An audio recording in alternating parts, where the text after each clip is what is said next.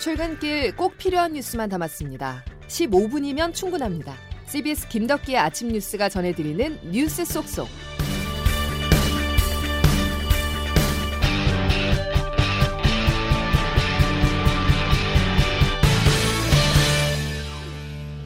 여러분 안녕하십니까? 1월 11일 김덕기 아침 뉴스입니다.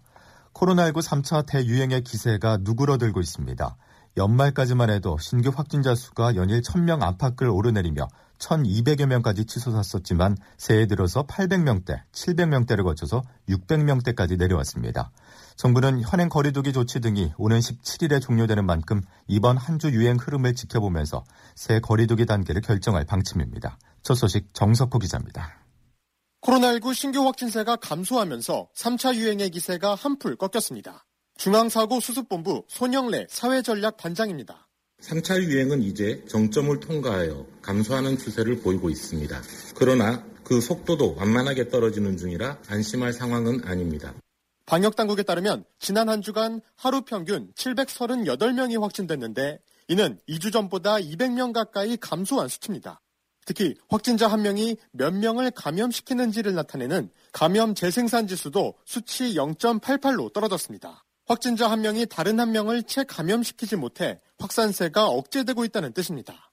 이와 함께 집단 감염 비중은 줄고 대신 개인 접촉으로 인한 감염 비중은 증가하는 것으로 나타났습니다.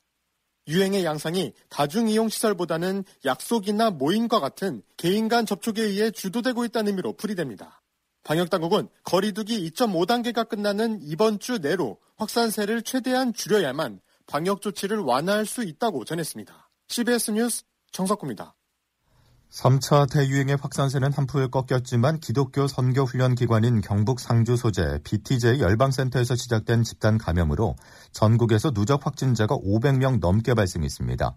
현재까지 열방센터 방문자 2,800여 명 중 154명이 확진 판정을 받았고 이들이 다시 교회나 모임 등을 통해서 351명을 감염시켜 관련 확진자는 전국 8개 시도에서 505명에 달합니다. 한편 전남 보성군의 한 김장 모임에서 누적 확진자가 10명, 부산에서는 지인 모임 관련 확진자가 14명씩 나오는 등 일상생활 감염 사례도 이어지고 있습니다. 어제 저녁 9시까지 집계된 신규 확진자 수는 432명으로 오늘 신규 확진자 수는 500명 안팎을 기록할 것이란 예상이 나옵니다. 확진자 수가 600명대에서 500명대로 떨어질 가능성이 높다는 것인데요. 방역당국은 이 같은 추세가 계속된다면 다음 주부터는 집합금지 업종도 제한적으로 영업을 재개할 수 있다고 밝혔습니다. 손영래 중앙사고수습본부 사회전략반장의 말입니다.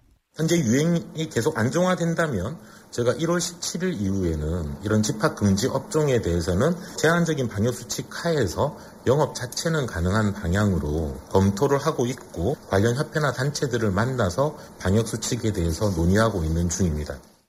벼랑 끝 자영업자들을 위한 3차 재난지원금 지급이 오늘부터 시작됩니다.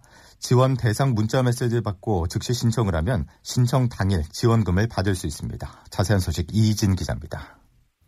정부는 오늘 코로나19 3차 확산 피해가 집중된 소상공인들에게 소상공인 버팀목 자금 신청 안내 문자 메시지를 발송합니다.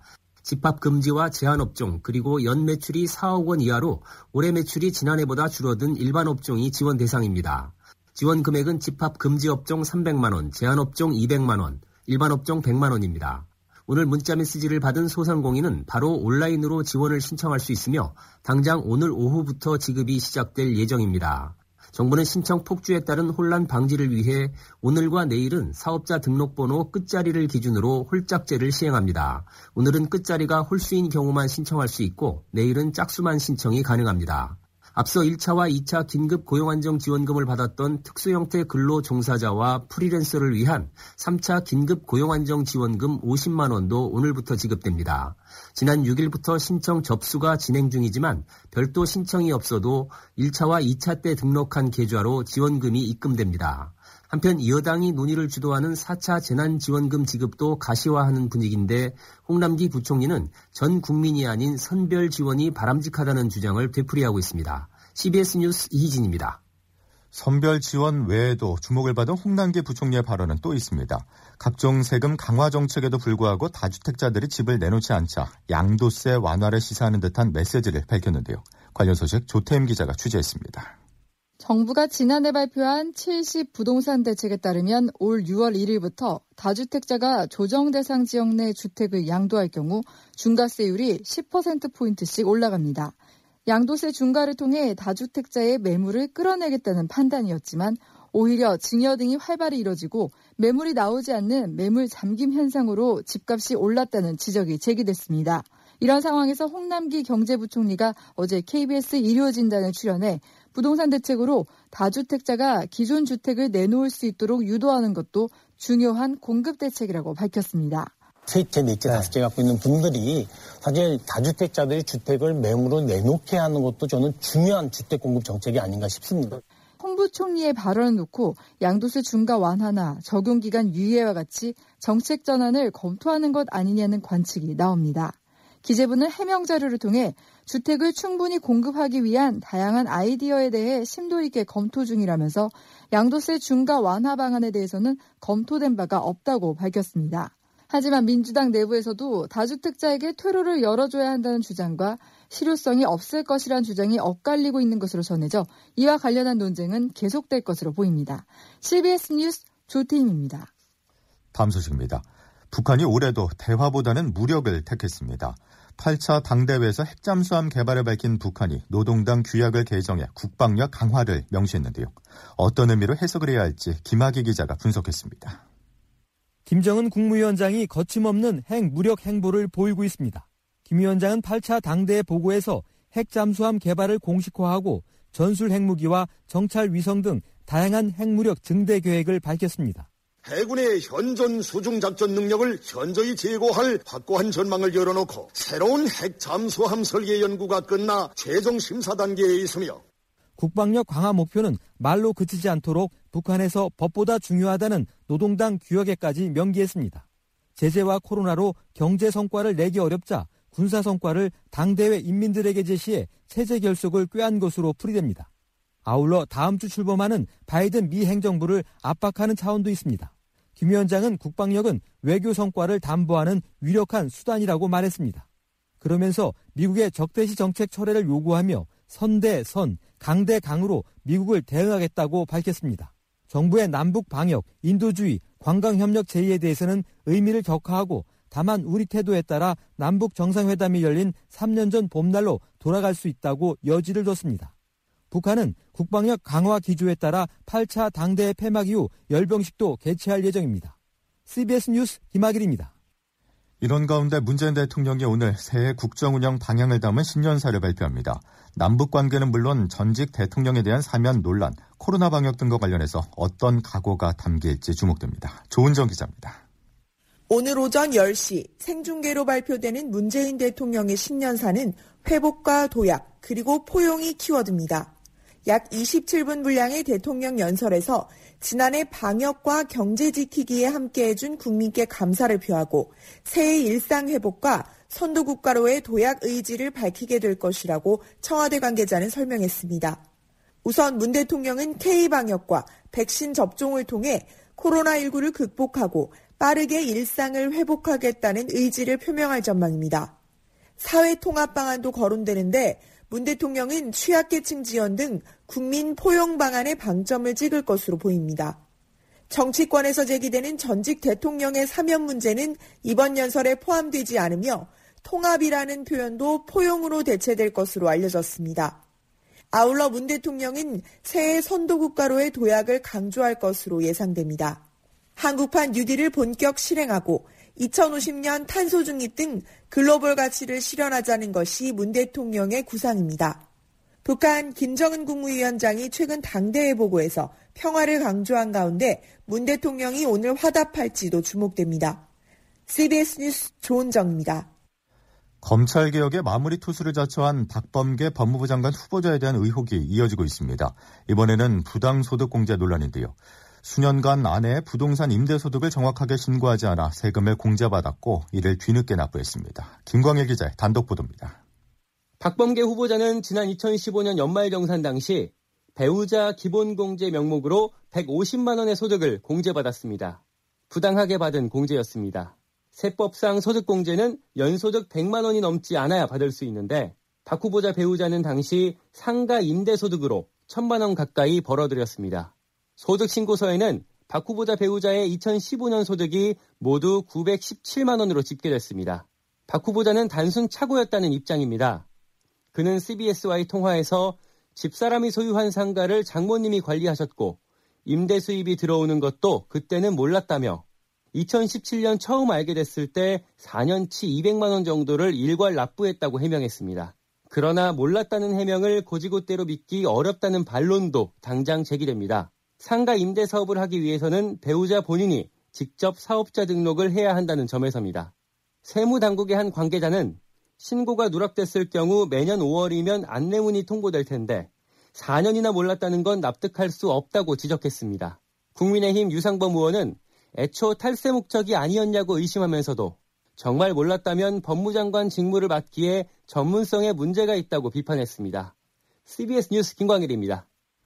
지난해 코로나19로 각종 축제를 개최할 수 없게 되자 서울 지역 일부 구청들이 온라인 행사를 강행하면서 많게는 수억 원씩의 예산을 사실상 낭비한 것으로 드러났습니다. 김태현 기자가 취재했습니다. 흥겨운 리듬의 노래, 유명 록밴드 크라잉넛의 공연입니다. 지난해 9월 구로구가 4억 원을 들인 온라인 축제 구로 G 페스티벌에 출연한 건데 이 유튜브 영상을 본 사람은 고작 8명입니다.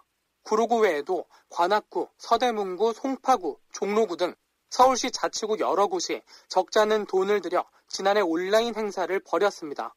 대부분 간소한 행사를 열고 온라인에 동영상을 올리는 식이었는데 남는 성과는 수백 건의 조회수뿐이었습니다. 목적도 취지도 불분명한 행사에 혈세를 낭비했다는 지적이 나오는 이유입니다. 청년 정치 크루 이동수 대표입니다. 코로나로 4차 추경까지 하는데 이렇게 예산 집행을 위해서 온라인으로 축제를 여는 건 전형적인 예산 낭비가 아닐까 이렇게 생각을 합니다. 관료 사회에 만연한 소극 행정의 전형적인 사례라는 평가도 있습니다. 전형적인 공직자의 복지부동 때문에 예산은 다 써야지 돌리긴 늦었지 뭐 이러니까는 막 써버리는 거죠. 코로나19 사태가 계속되는 올해 서울시는 축제 관련 예산을 대폭 삭감한 것으로 조사됐습니다. CBS 뉴스 김태환입니다. 일본에서 영국과 남아프리카 공화국에서 발견된 것과 다른 새로운 코로나 변이 바이러스가 확인됐습니다. 일본 후생 노동성은 지난 2일 도쿄 하네다 공항에서 입국한 남녀 4명이 영국이나 남아공에서 발견된 것과는 다른 새로운 변이 바이러스에 감염된 것으로 확인됐다고 발표했습니다. 미국 민주당이 이르면 내일 하원에서 도널드 트럼프 대통령에 대한 탄핵 소추안 표결에 나섭니다. 지지자들에게 의회 폭동을 선동한 책임이 있다는 것입니다. 하지만 하원에서 과반 찬성으로 탄핵 소추안이 통과돼도 상원에서는 3분의 2 이상의 찬성표를 얻어야 하기 때문에 실제 탄핵으로 이어질지는 불투명한 상황입니다. 미국 민주당은 트럼프 대통령 임기가 끝난 뒤에도 탄핵을 진행하겠다는 입장인데 이는 4년 뒤 2024년 대선에서 트럼프 재출마를 원천 봉쇄하기 위한 포석이라는 분석이 나오고 있습니다. 서울시장 후보 출마를 선언한 국민의당 안철수 대표와 오세훈 전 서울시장이 이번 주 중 단독 회동을 가질 것으로 보여 서울시장 야권 후보 단일화 논의에 물꼬가 트일지 주목됩니다. 안철수 대표는 이와 별개로 조만간 기자 간담회를 열고 자신이 생각하는 단일화 방안을 제시할 방침이라고 국민의당 관계자가 전했습니다. 김덕기 아침 뉴스 여러분 함께하고 계십니다. 기상청 연결해서 월요일 날씨 알아보겠습니다. 이수경 기상 리포터 전해주시죠. 네, 오늘 아침도 강한 한파가 이어지고 있어서 추위에 대비하시기 바랍니다. 이번 강추위는 2주 가까이 지속되고 있는 상태인데요. 현재도 전남과 경남을 제외한 전국에 한파특보가 내려져 있는 상태입니다.